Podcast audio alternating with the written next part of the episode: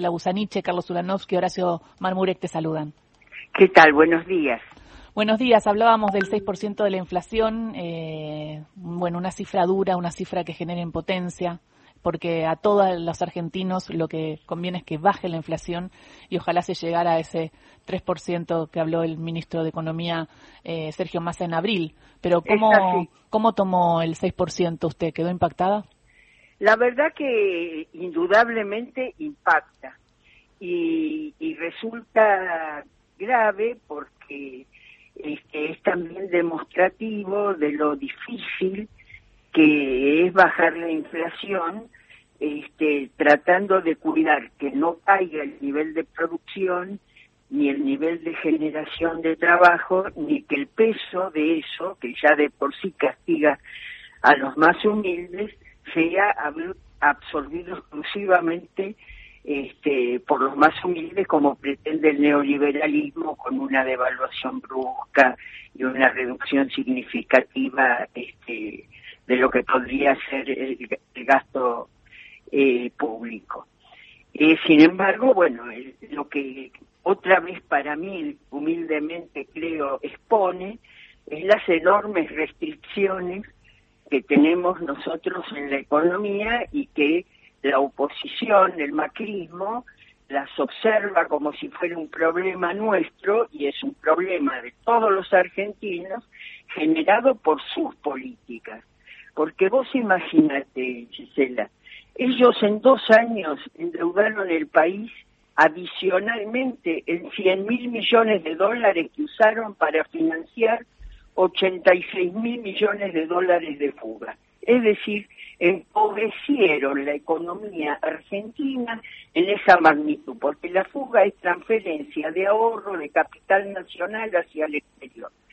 Es decir, que nosotros trabajamos con una enorme restricción que es el empobrecimiento general de la economía que nos generaron y además esencialmente como lo hacen siempre, utilizando el dólar como una mercancía que es cada vez más escasa a través de los gobiernos de ellos, que nos endeudan por generaciones en una moneda que nosotros no generamos y que después tensa todos los precios, porque la escasez de dólares tensa todos los precios. El dólar en la Argentina, por ser bimonetaria, es la unidad de ahorro, es ya hoy hasta la unidad de intercambio, porque aún el pequeño comerciante que tiene que reponer.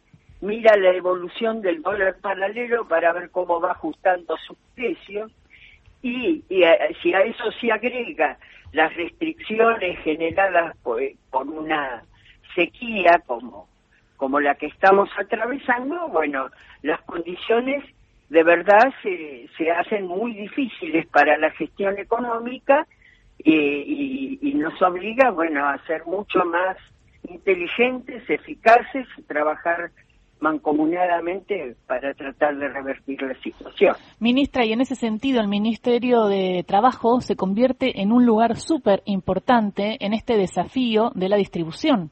Entonces, con un 6%, imagino que se debe haber agarrado la cabeza y decir, bueno, hay que abrir paritarias, teniendo en cuenta... Y vos imagínate, eh, yo te cuento un dato.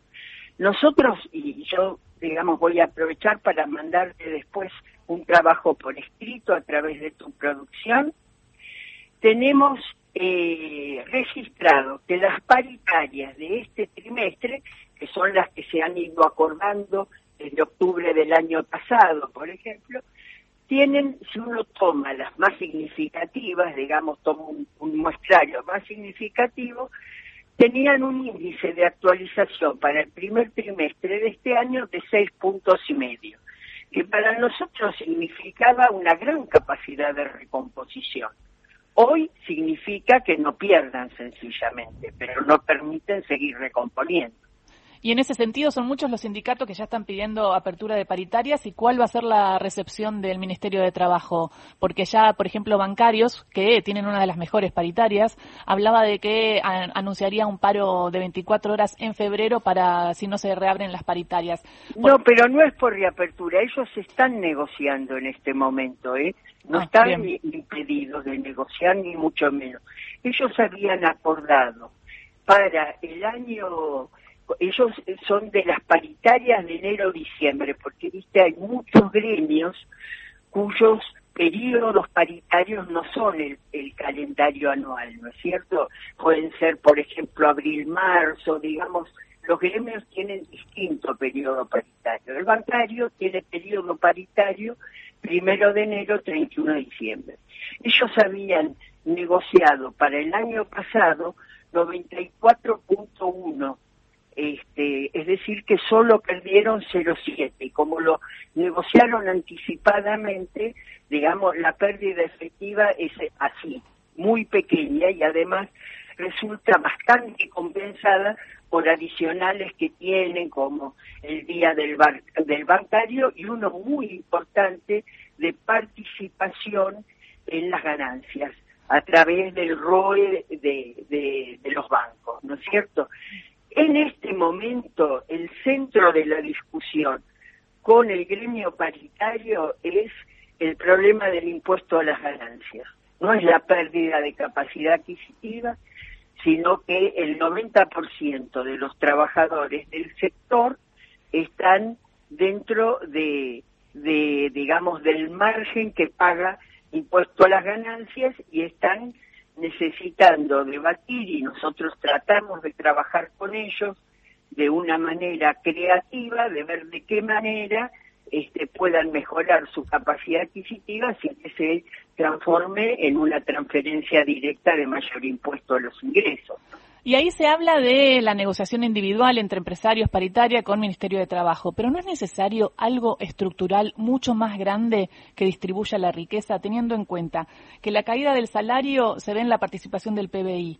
En 2016, eh, eh, cuando ya se empezaban a ver un poco las políticas públicas del, macrismo, pero lo que había dejado el kirchnerismo, la, el PBI en los trabajadores representaba el 51,8. Hoy representa el 43,1 se perdió un montón. Y los empresarios eh, ganan más, ganan el 50 y algo. Digo, cuando debería ser 50-50. la distribución no es tanto lo que ganan, sino cómo se distribuyen los excedentes, que también hay que reconocer, digamos, que... Que es valor agregado. Que, mira, llevan a que hoy el índice de inversión sea el más alto de la década estamos en más de 22 puntos de inversión sobre Producto Bruto y eso también es útil porque si no elevamos la productividad del conjunto de la economía no vamos a poder redistribuir. Pero ¿cómo subimos ese 43,1%? Sí. Mira, fundamentalmente no caminando para atrás, en el sentido de que hoy estamos en un año electoral y es muy importante que entienda la comunidad lo difícil que significa reconstruir después de las políticas neoliberales que destruyen, como vos bien lo señalaste, que a nosotros con la pandemia y la guerra, que ellos no tuvieron en su periodo de gestión, todo lo que destruyeron es por su propio este, por su propia concepción de las cosas. sí, ministra, pero no se pudo usar la creación. Yo quiero responder tu planteo. Un segundo, perdóname si soy. No, sí, sí, dale. Estoy, voy a esto, te juro que, voy a esto. Sí, dale. El tema es, como vos señalas, de carácter estructural. ¿Y cómo se modifica una cuestión estructural que no es Ojalá fuera por voluntarismo y yo pongo un decreto, ¿viste? Por mm. supuesto al Poder Ejecutivo. Pero no, requiere de voluntad política, pero no de voluntarismo, porque en economía se puede hacer cualquier cosa, menos evitar las consecuencias. Entonces, ¿cómo es lo estructural para nosotros? Para nosotros lo estructural es la vitalidad del sistema gremial que negocian las paritarias. Yo acabo, por ejemplo, de otorgar personería gremial a Cipreva. Sí, estamos muy contentos los periodistas. Eliminando la personería gremial que tenía otra representación que era muy perjudicial al gremio periodístico y no es no lo hice por un juicio de valor, no lo hice porque unos son mejores que otros. Lo hice porque esa situación que estamos describiendo se tradujo en un nivel de afiliación en Cipreva demostrativo de que era hoy la representación mayoritaria. Si esa representación mayoritaria se sostiene en los gremios, es esa negociación tripartita la virtuosa. Requiere continuidad, requiere voluntad política del gobierno, como vos bien lo señalás, no solo en esa renovación, sino también en reabrir las paritarias cuando, como pasó a mediados del año pasado, se disparó el índice inflacionario y el gobierno llamó a las partes a reabrir las paritarias, mm. no a dejar que se postergara la, la, situación. Ahora, yo te lo digo ya esto como economista, ¿viste? Si no quebramos la alta inflación, los, los salarios siempre van por atrás, lamentablemente. Claro, pero frente a esto, la pregunta es si llega, si hay creatividad desde el gobierno, si se juntan en una mesa con Fernández, con Massa, para ver qué se puede hacer. Eh, sé que el equipo económico está trabajando mucho, pero hay una impotencia también, porque si, si este 6% se sigue repitiendo, ¿hacia dónde vamos? Exactamente, hay que quebrar la alta inflación, en esto hay conciencia, habitualmente, digamos, es difícil a veces el bienestar general poderlo traducir en el interés de cada una de las partes, pero esa es nuestra tarea y el método en democracia es la negociación. Ese es el método y nosotros lo tratamos de sostener fortaleciendo la representatividad. Eh, Olmos Horacio Marmuric le saluda. Ahí hay, un tema porque del escenario del cual veníamos, eh, es el escenario en el cual cuando abrimos de vuelta paritaria siempre se va a decir que se, eh, darle un aumento a los eh, trabajadores es ponerle más fuego a la aceleración de la inflación. Siempre parecería que la parte del costo más grande de los insumos y de todo termina siendo el trabajador. En los números y en la realidad eso se sabe que no es así, sobre todo en los trabajadores, pero en, la, digamos, en el trabajo mediático que se ha realizado siempre parece que es eso y siempre se pugna a la larga cuando vienen estos momentos difíciles en que, bueno, hay que ajustarse el cinturón y el que tiene que perder un poquito es el trabajador y la sensación general es que seguimos sin hablar de quienes hacen las grandes diferencias, ¿no?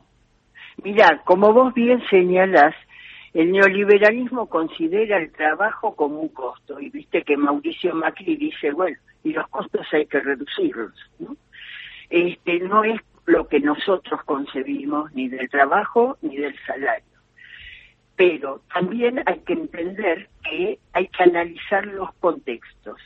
Quiero decir en este sentido que estamos no en inflación, estamos en alta inflación y en consecuencia en alta inflación hay dos aspectos que son muy negativos, digamos, que son dañinos, que son la inercia y las expectativas. Por eso ahí los salarios más este nada digamos o lo que puede ser una competencia por una alta nominalidad afectan en alta inflación desde el punto de vista de lo que es inercia o expectativas y por eso trabajamos en consensos que permitan no perder capacidad adquisitiva y este y tratar también de reducir expectativas de un proceso creciente desde el punto de vista inflacionario, porque en ese proceso la capacidad adquisitiva pierde muchísimo, de, de los salarios me refiero, ¿no es cierto? No nos olvidemos que acá nosotros tuvimos un año y medio de una pandemia durísima y después una guerra que está afectando la inflación de todo el mundo. Y en la Argentina, que la inflación ya es un problema grave, impactó este más todavía. En la situación de pandemia, nuestra prioridad cuál era? Era que no se destruyan más puestos de trabajo, este, en lo posible, porque cada puesto de trabajo que se destruye, después reconstruirlo es cada vez más difícil, ¿no es cierto? Bueno, yo quiero decirte que el esfuerzo de que los salarios no pierdan capacidad adquisitiva en nuestra gestión y que ganen estuvo siempre presente. Y por eso te vuelvo a decir, si uno analiza las principales paritarias, principales desde el punto de vista de la cantidad de trabajadores que abarcan, ¿eh? a eso me refiero eh. con principales, digamos, las que tienen un rango de afiliados o de eh, personal incluido superior, digamos. La idea era de octubre a diciembre hubo una importante recuperación que el INDEC incluso refleja diciendo que los trabajadores registrados del sector privado de octubre a diciembre empardaron, los del Estado ganaron, los que también tenemos paritarias en el Estado, lo cual es una excepción la Argentina, porque no es así en la generalidad de los países del mundo, y el primer trimestre de este año era un trimestre donde todo lo que se había acordado era para tratar de ganar. Y hoy, lamentablemente, estamos, diríamos, empatando. Kelly Olmos, ministra de Trabajo. Está Carlos Ulanowski que tiene dos preguntas. Eh, se nos viene el informativo, las podemos plantear y si nos eh, se informa con nosotros en el informativo y las respondemos a la vuelta. Encantada, cómo no. Eh, ministra, buen día. La primera pregunta es el promedio, ¿cuál fue el promedio de suba salarial en paritarias y si ese promedio superó a la inflación anual 2022? Y la otra tiene que ver con esa decisión reciente que usted mencionó, llegada de su ministerio, la muy ansiada aprobación de la personería gremial La Cipreva. Eh, realmente eso puso muy contentos a muchos sectores del gremio y le quería pedir eso, un comentario especial y qué repercusiones tuvo la medida en su ministerio, para bien o para mal. Bueno, entonces llega el informativo y, recuerdo que más del 50% de los trabajadores periodistas están debajo de la línea de pobreza. ¿eh? Lamentablemente, por eso es muy importante eh, negociar paritaria de Cipreva. Son las diez y media, llega el informativo de Radio Nacional, seguimos hablando después con la ministra de Trabajo. Y si ese promedio superó a la inflación anual 2022.